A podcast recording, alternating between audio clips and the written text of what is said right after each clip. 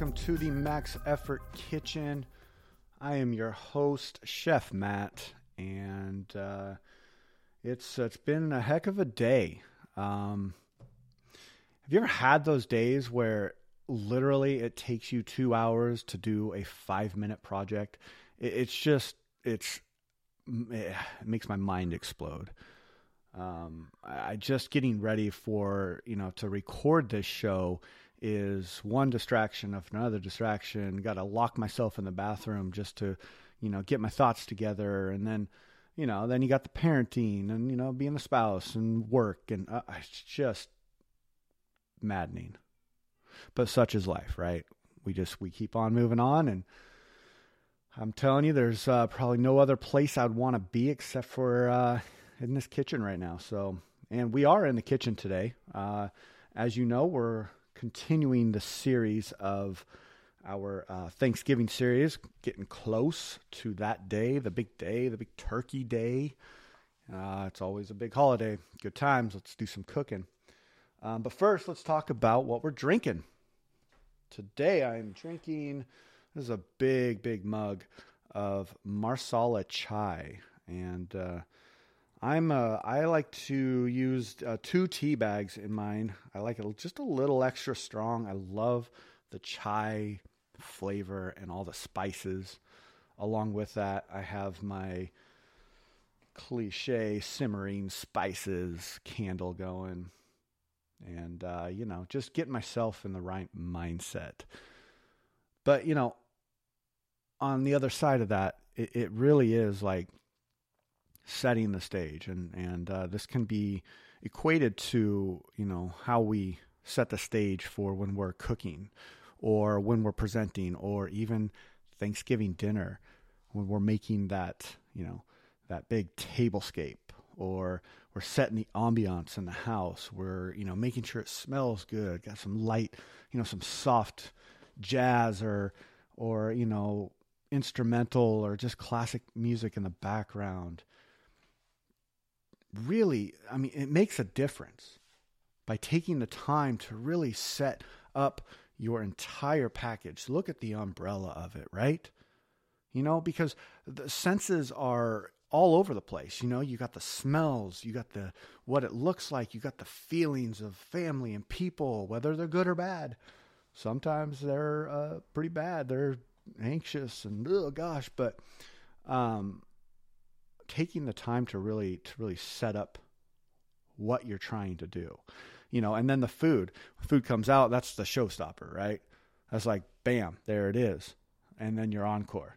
So you know we as people uh you know they say a lot you know you eat with your eyes first but i beg to differ because you know you could set the most beautiful plate in front of me but if i'm sitting outside on the curb, it's probably not going to be as good as it would be, you know, in the restaurant that it was made in at a per, you know, maybe a perfectly curated table with, you know, chatter around me and and uh, you know, my, you know, most beloved wife in front of me and nice drink in my hand. You know, those type of things, they really create the experience. And, you know, we talk about that a lot in the restaurant world. It's about that experience. You know, the restaurant can have the best food in the world, but if you don't provide that experience, then, you know, you're not going to get people to come back because, you know, that's what you're paying those inflated prices for, you know. Um, I recently had uh, a coworker tell me a story about like, you know, they came in, ah, we have this customer that comes in and, and uh, she saw that we had this bottle of wine and just started ranting to me about, I can buy this for $10 cheaper at Costco and, and I don't know what you guys are thinking selling it for that expensive. And, you know, I listened and I, and I explained to her, I said, listen, you got to understand that when we sell wine, you know, in a restaurant, we're also selling that experience. You know, you also have a server opening that bottle for you. You also have them pouring it perfectly, coming over, making sure your glass is full. All you have to do is drink it, right? So take the time to kind of understand when you see those inflated prices out there. When you go to a restaurant and you're like, oh man, that's my favorite bottle of wine. That stuff is, you know, $26 off the shelf at, at Fred Meyer's or Costco or one of those other places. but but what are you paying for? You're also paying for that experience. You're paying for the ability to sit there and enjoy yourself and not think about anything but consuming everything around you. So, just my little rant for a second there and just, you know, kind of understanding the ambiance and, and setting the stage and, and really being mindful about what, uh, what we're doing here, you know? And they couldn't, uh, really relate even any more than it does with Thanksgiving. Thanksgiving is such a it's it's a time that's full of feelings. Like I was just saying, you know, you have these feelings of maybe anxiousness of seeing family members that you may not want to see or haven't seen in a long time.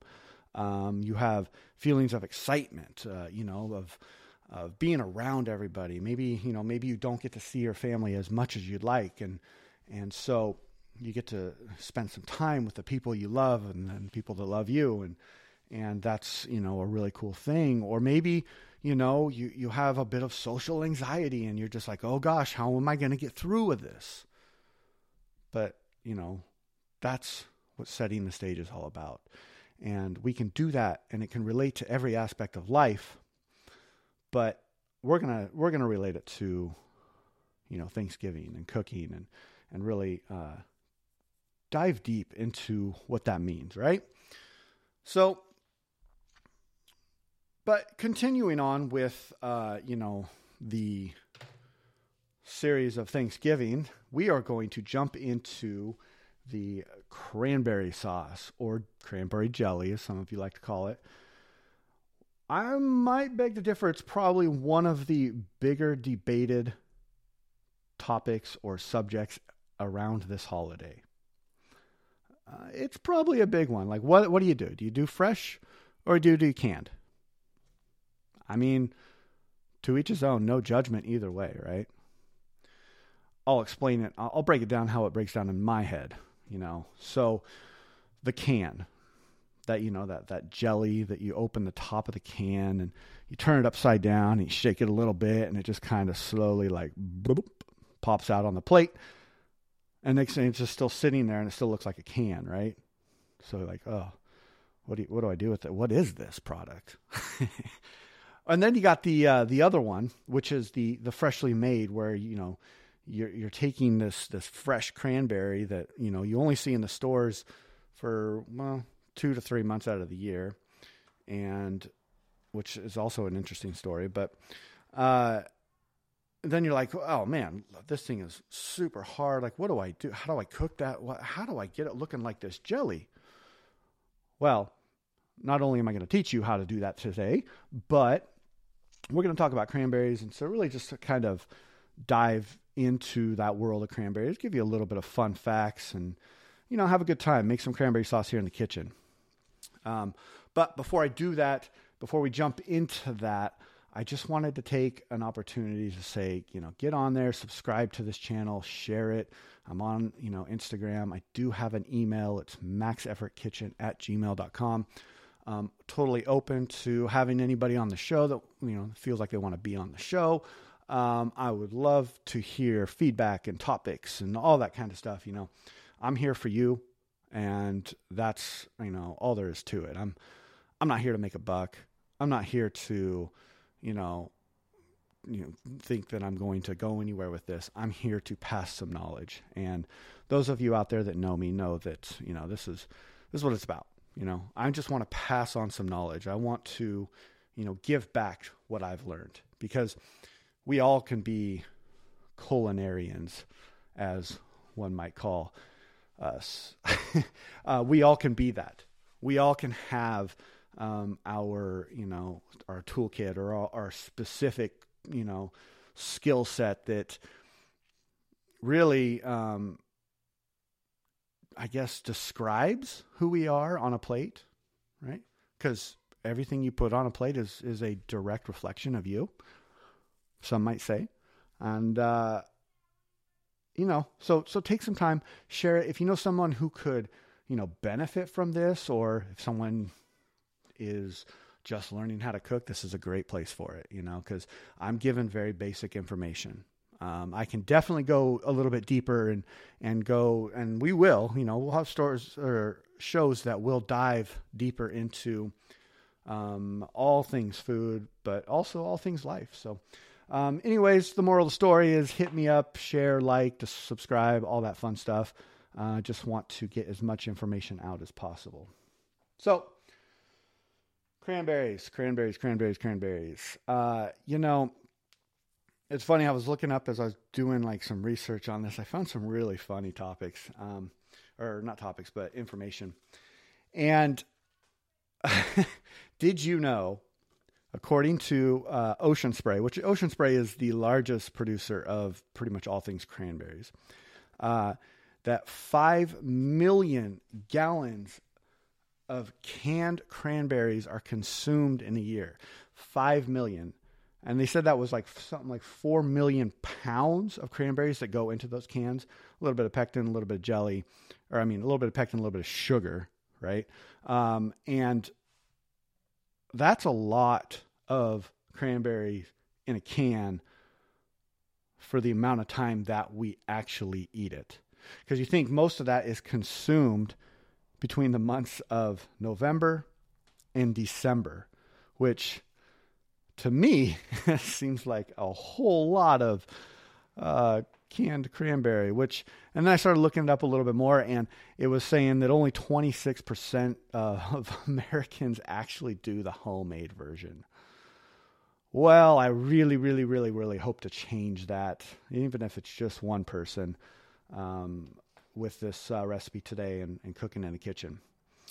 But um, let's talk a little bit about you know the, the cranberry. Actually, you know it was the the harvest season is only like six weeks long. Um, it's late fall, early winter, so you know it's it, it's pretty much made for this holiday, right? Um, you know they you know, the historians kind of go back and forth on like whether or not it was actually at the Thanksgiving, the first Thanksgiving meal uh, what that actual first Thanksgiving meal really looked like. You know, there's a lot of uh, nonsense and and just a whole bunch of noise out there about like that Thanksgiving dinner. Um, but if we want to put our head in the sand a little bit and just you know build off that nostalgia, you know, the, their cranberries were a part of that first meal. Um, as far as you know, some of the information that I found. And that's why we're talking about it. You know, a lot of people are like, well, you're making cranberry sauce, man, that's going to be like a 15 minute show. And no, I, am doing it because it is a staple, right? It's, it's something really easy to make with a lot of flavor. And um, although not many people will raise their hand and say, yeah, I'm a cranberry sauce lover or I'm a cranberry jelly lover. I do know some people that do, but, um, you know, we're talking about it because of that. So how do you know if you got a bad cranberry? You know, you go to the store, you buy that bag of like, you know, hard cranberries, and you're like, what the heck is this? How does this turn into that, you know, sweet and semi savory dish? Well, funny little story is there's a there's a, a deal out there called the, the bounce test. And this bounce test was invented by a farmer by the name of John Pegleg Webb. And it's crazy because this was done in like the 1800s, and we still to this day kind of use this, is from what I understand. I do. It was taught to me, and so if it, I mean, if it was taught to me in this day and age, like it's obviously still used. At what uh, capacity, I'm not really sure, but you know, it's a thing. So uh, the bounce test, basically, it came about because this farmer John, uh, he spilled he was walking around spilled a bucket of of his cranberries and noticed that like half the cranberries bounced. And some of them just like hit the ground and didn't do anything. Well upon a little bit more investigation he he realized that like the ones that are bounced the ones that bounce off the ground are actually uh, the good ones. Because the ones that didn't bounce are soft and starting to actually do a little bit other things in science. But um, so that's how you sorted them out, and that's how you get, you know, these perfect hard brown uh, cranberries that are ready to be processed and cooked. Um, because when you open that bag, you know, you want to kind of do the same thing because, you know, I would say majority of cranberries that you get at the store are probably going to be sorted out by uh, a machine, so they're not going to be perfect. And maybe uh, big companies might not be doing the bounce test. Maybe the smaller farmers are, who knows. But this is an opportunity for you to do the bounce test at home and get those uh, cranberries, you know, the bad ones out of there because they're not going to do anything that great for your sauce. So go ahead, do the do that test, you know, play around with it, have some fun, get your kids involved.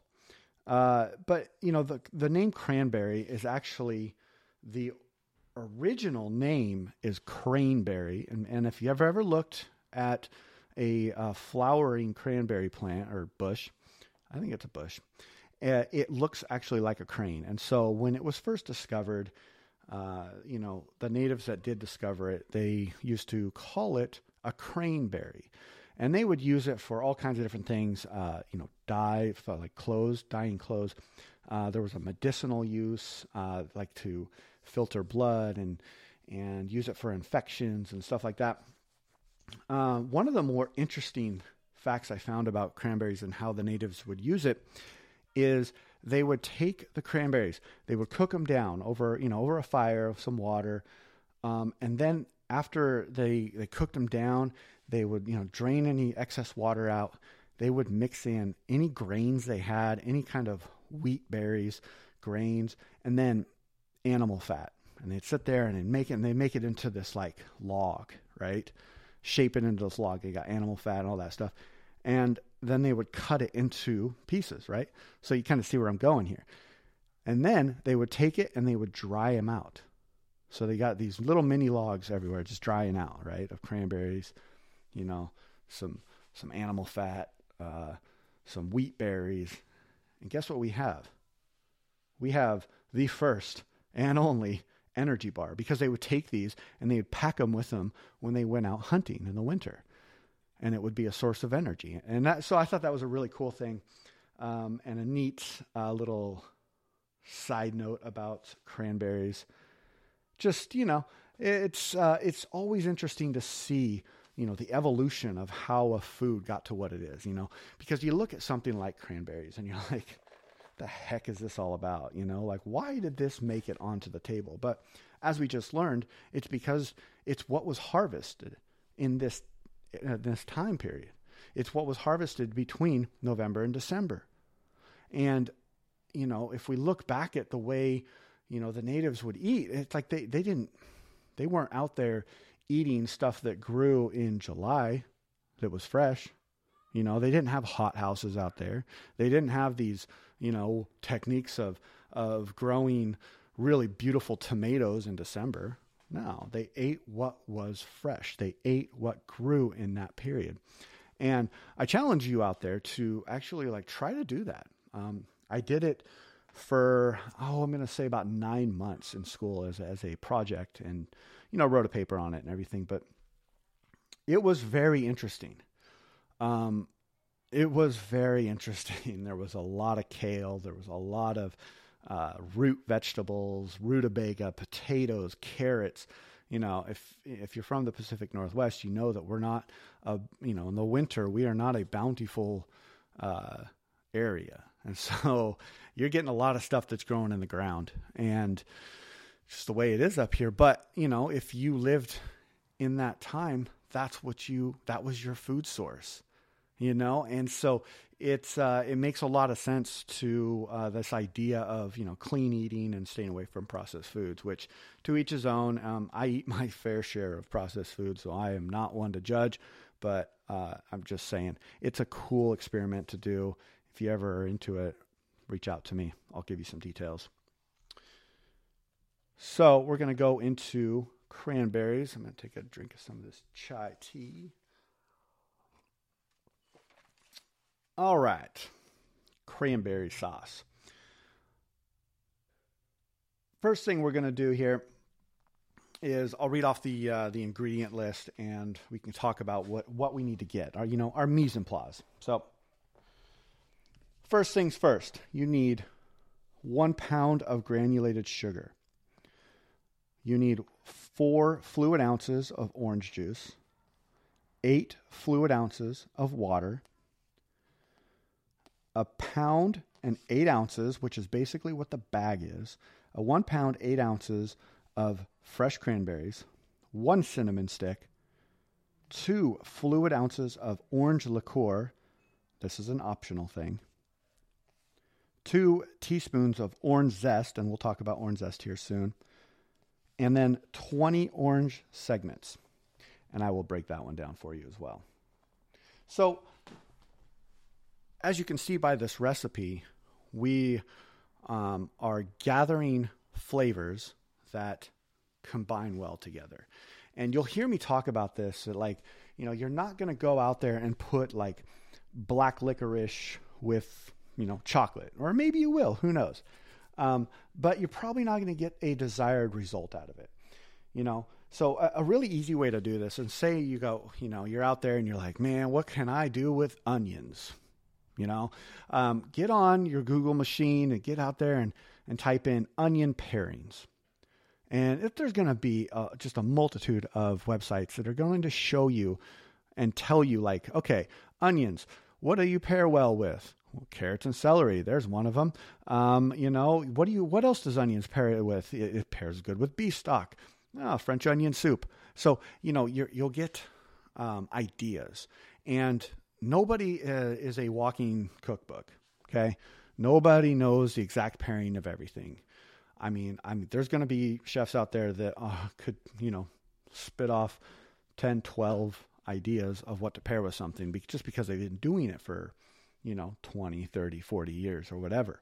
Um, but that's not the expectation. And, and take your time to learn. So take the time to teach yourself how to do that.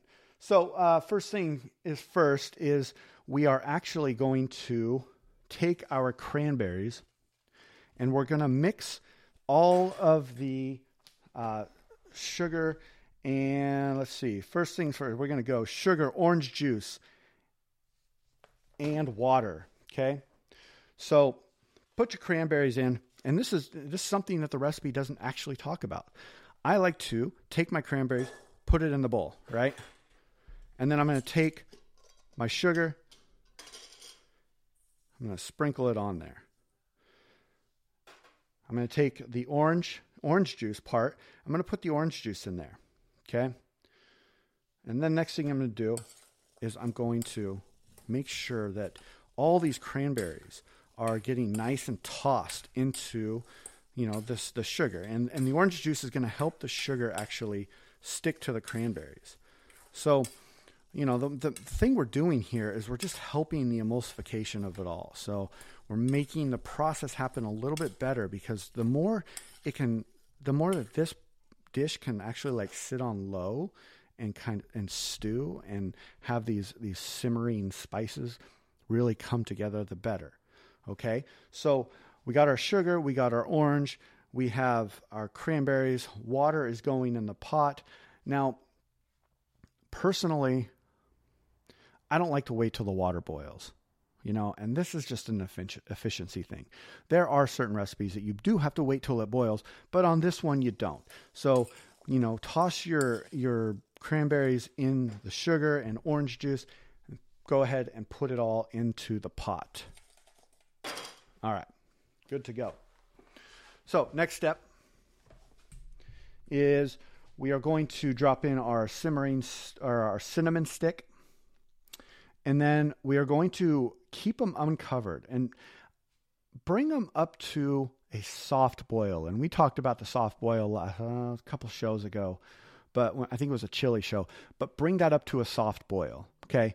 So, and remember, the soft boil is the the bubbles around the edge. So you don't want it a rolling boil where it's spitting out a bunch of steam and you can hear it. A rolling boil is like, you know, exactly what like it sounds you can hear it. The water is really going. It's, you know, it's at that 220, which is the temperature that water boils at. Um, so what you're going to want to do is bring this up to a simmer. Okay. Just a nice soft boil. Let it, uh, let it cook like that for about 15 minutes. Now you might see a little bit of like, uh, how do I say this? Skin I guess, uh, forming on the top, feel free to use your spoon to actually uh, kind of remove a little bit of that. You know, you don't what you don't want to do is you don't want to like be stirring it a lot. You know, this is one of those ones that you just want to keep nice and, and nice and soft and nothing. We're not going to boil it hard. We're not going to, you know, um, cook it fast. It's one of those slower simmering ones because the slower and sim- we can do that, the better it breaks down, you know, that cranberry. And what we don't want to do is explode the cranberry. We want to kind of keep them whole. And so when you're eating it, you're getting these nice little pockets of like cranberry that has its own little filling in it. It's it's really neat how it works out. So, but the only way we're going to do that is by taking our time and having patience with this. So, about 15 minutes, nice soft simmer, boil, soft boil. Um, and then we're going to add our orange liqueur and the rest of our orange zest. Okay, we're going to cook it for another five minutes. Now, after that, you're going to remove from the heat, remove the cinnamon stick. This is the big one. Remove that cinnamon stick because if you don't, it will get bitter. And I can tell you from experience, bitter from cinnamon is not desirable. If anybody knows what the cinnamon challenge is, you know what I'm talking about.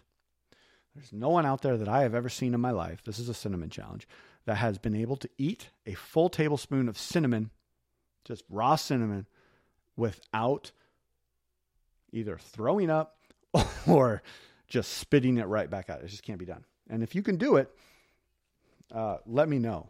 Tag me in that one because I would love to see that. So after we take it off the heat, we're going to let it sit there. And I'm talking like base take turn the heat off, let it sit there and walk away from it. Okay? I'm saying walk away from a good 2 hours. Because what you want that to do is come down to room temperature at a slow rate. Again, this one is all about patience and letting the products do the work, letting the cranberries really do the work letting everything around it do the work. Um, once it cools down, we're going to take our orange segments. Now, some of you might be asking what orange segments are. Well, do you remember in grade school when with every lunch came orange slices? You're just going to do that to your orange. You're going to cut your orange up, you're going to peel the skin off, and then I usually like to cut them up into smaller pieces, like, you know, little, like kind of quarter inch to three quarter inch cubes ish, triangles, whatever shape you want it to be. You know, it doesn't matter. And then, so once it's cooled, you're going to throw all your oranges in there. Okay. Give it a nice like stir. Make sure that that temperature is at room temperature. And how are we going to do that? So, how do you know if the middle of this this dish is um, cooled down enough because you know as any kind of common sense things uh, that sits out. The middle is going to be the last part to cool down. So we're going to take the spoon you know metal spoon. We're going to stick it right in the middle of the cranberry sauce right? I'm going to count to 10 1 2 3 4 10 okay you're going to pull it out and you're going to touch that spoon on your lip.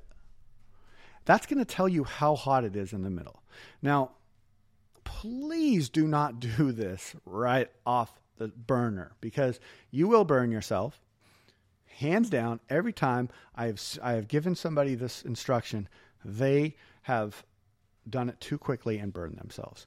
This is the point after the 2 hours that you need to find out how hot it is in the middle. Okay. Now, if it's too hot, um, give it a nice little stir, let it sit out for a little longer. If you feel good about it, it's, you know, come down to room temperature. You don't feel much heat on the back of that spoon. You know, um, the reason why I say put it to your lips is because your lips are going to feel the temperature immediately. Um, you can also do the top of your forehead, but I, I, like the lips. It seems a little bit more sanitary, personally. Um, so once that is down to room temperature, you're going to take, you're going to remove it from the pan, put it in its separate dish, cover it, throw it in the refrigerator. I'm going to say 24 hours, but at the minimum, two hours. I'm telling you, when you get this cranberry sauce out, um, you're you're just gonna people are gonna look at you like, what the heck is this? But when they get that perfect bite of turkey, cranberry sauce, maybe some mashed potatoes, or maybe, you know, some sort of stuffing. And they get all of that on the fork and they put that in their mouth and they're getting that sweet and savory bite and everything melding together. You got the orange coming through and the cranberry and the, the salty meat. And I'm telling you, there is no better Thanksgiving bite out there. Hands down, if you find one, challenge me on that one.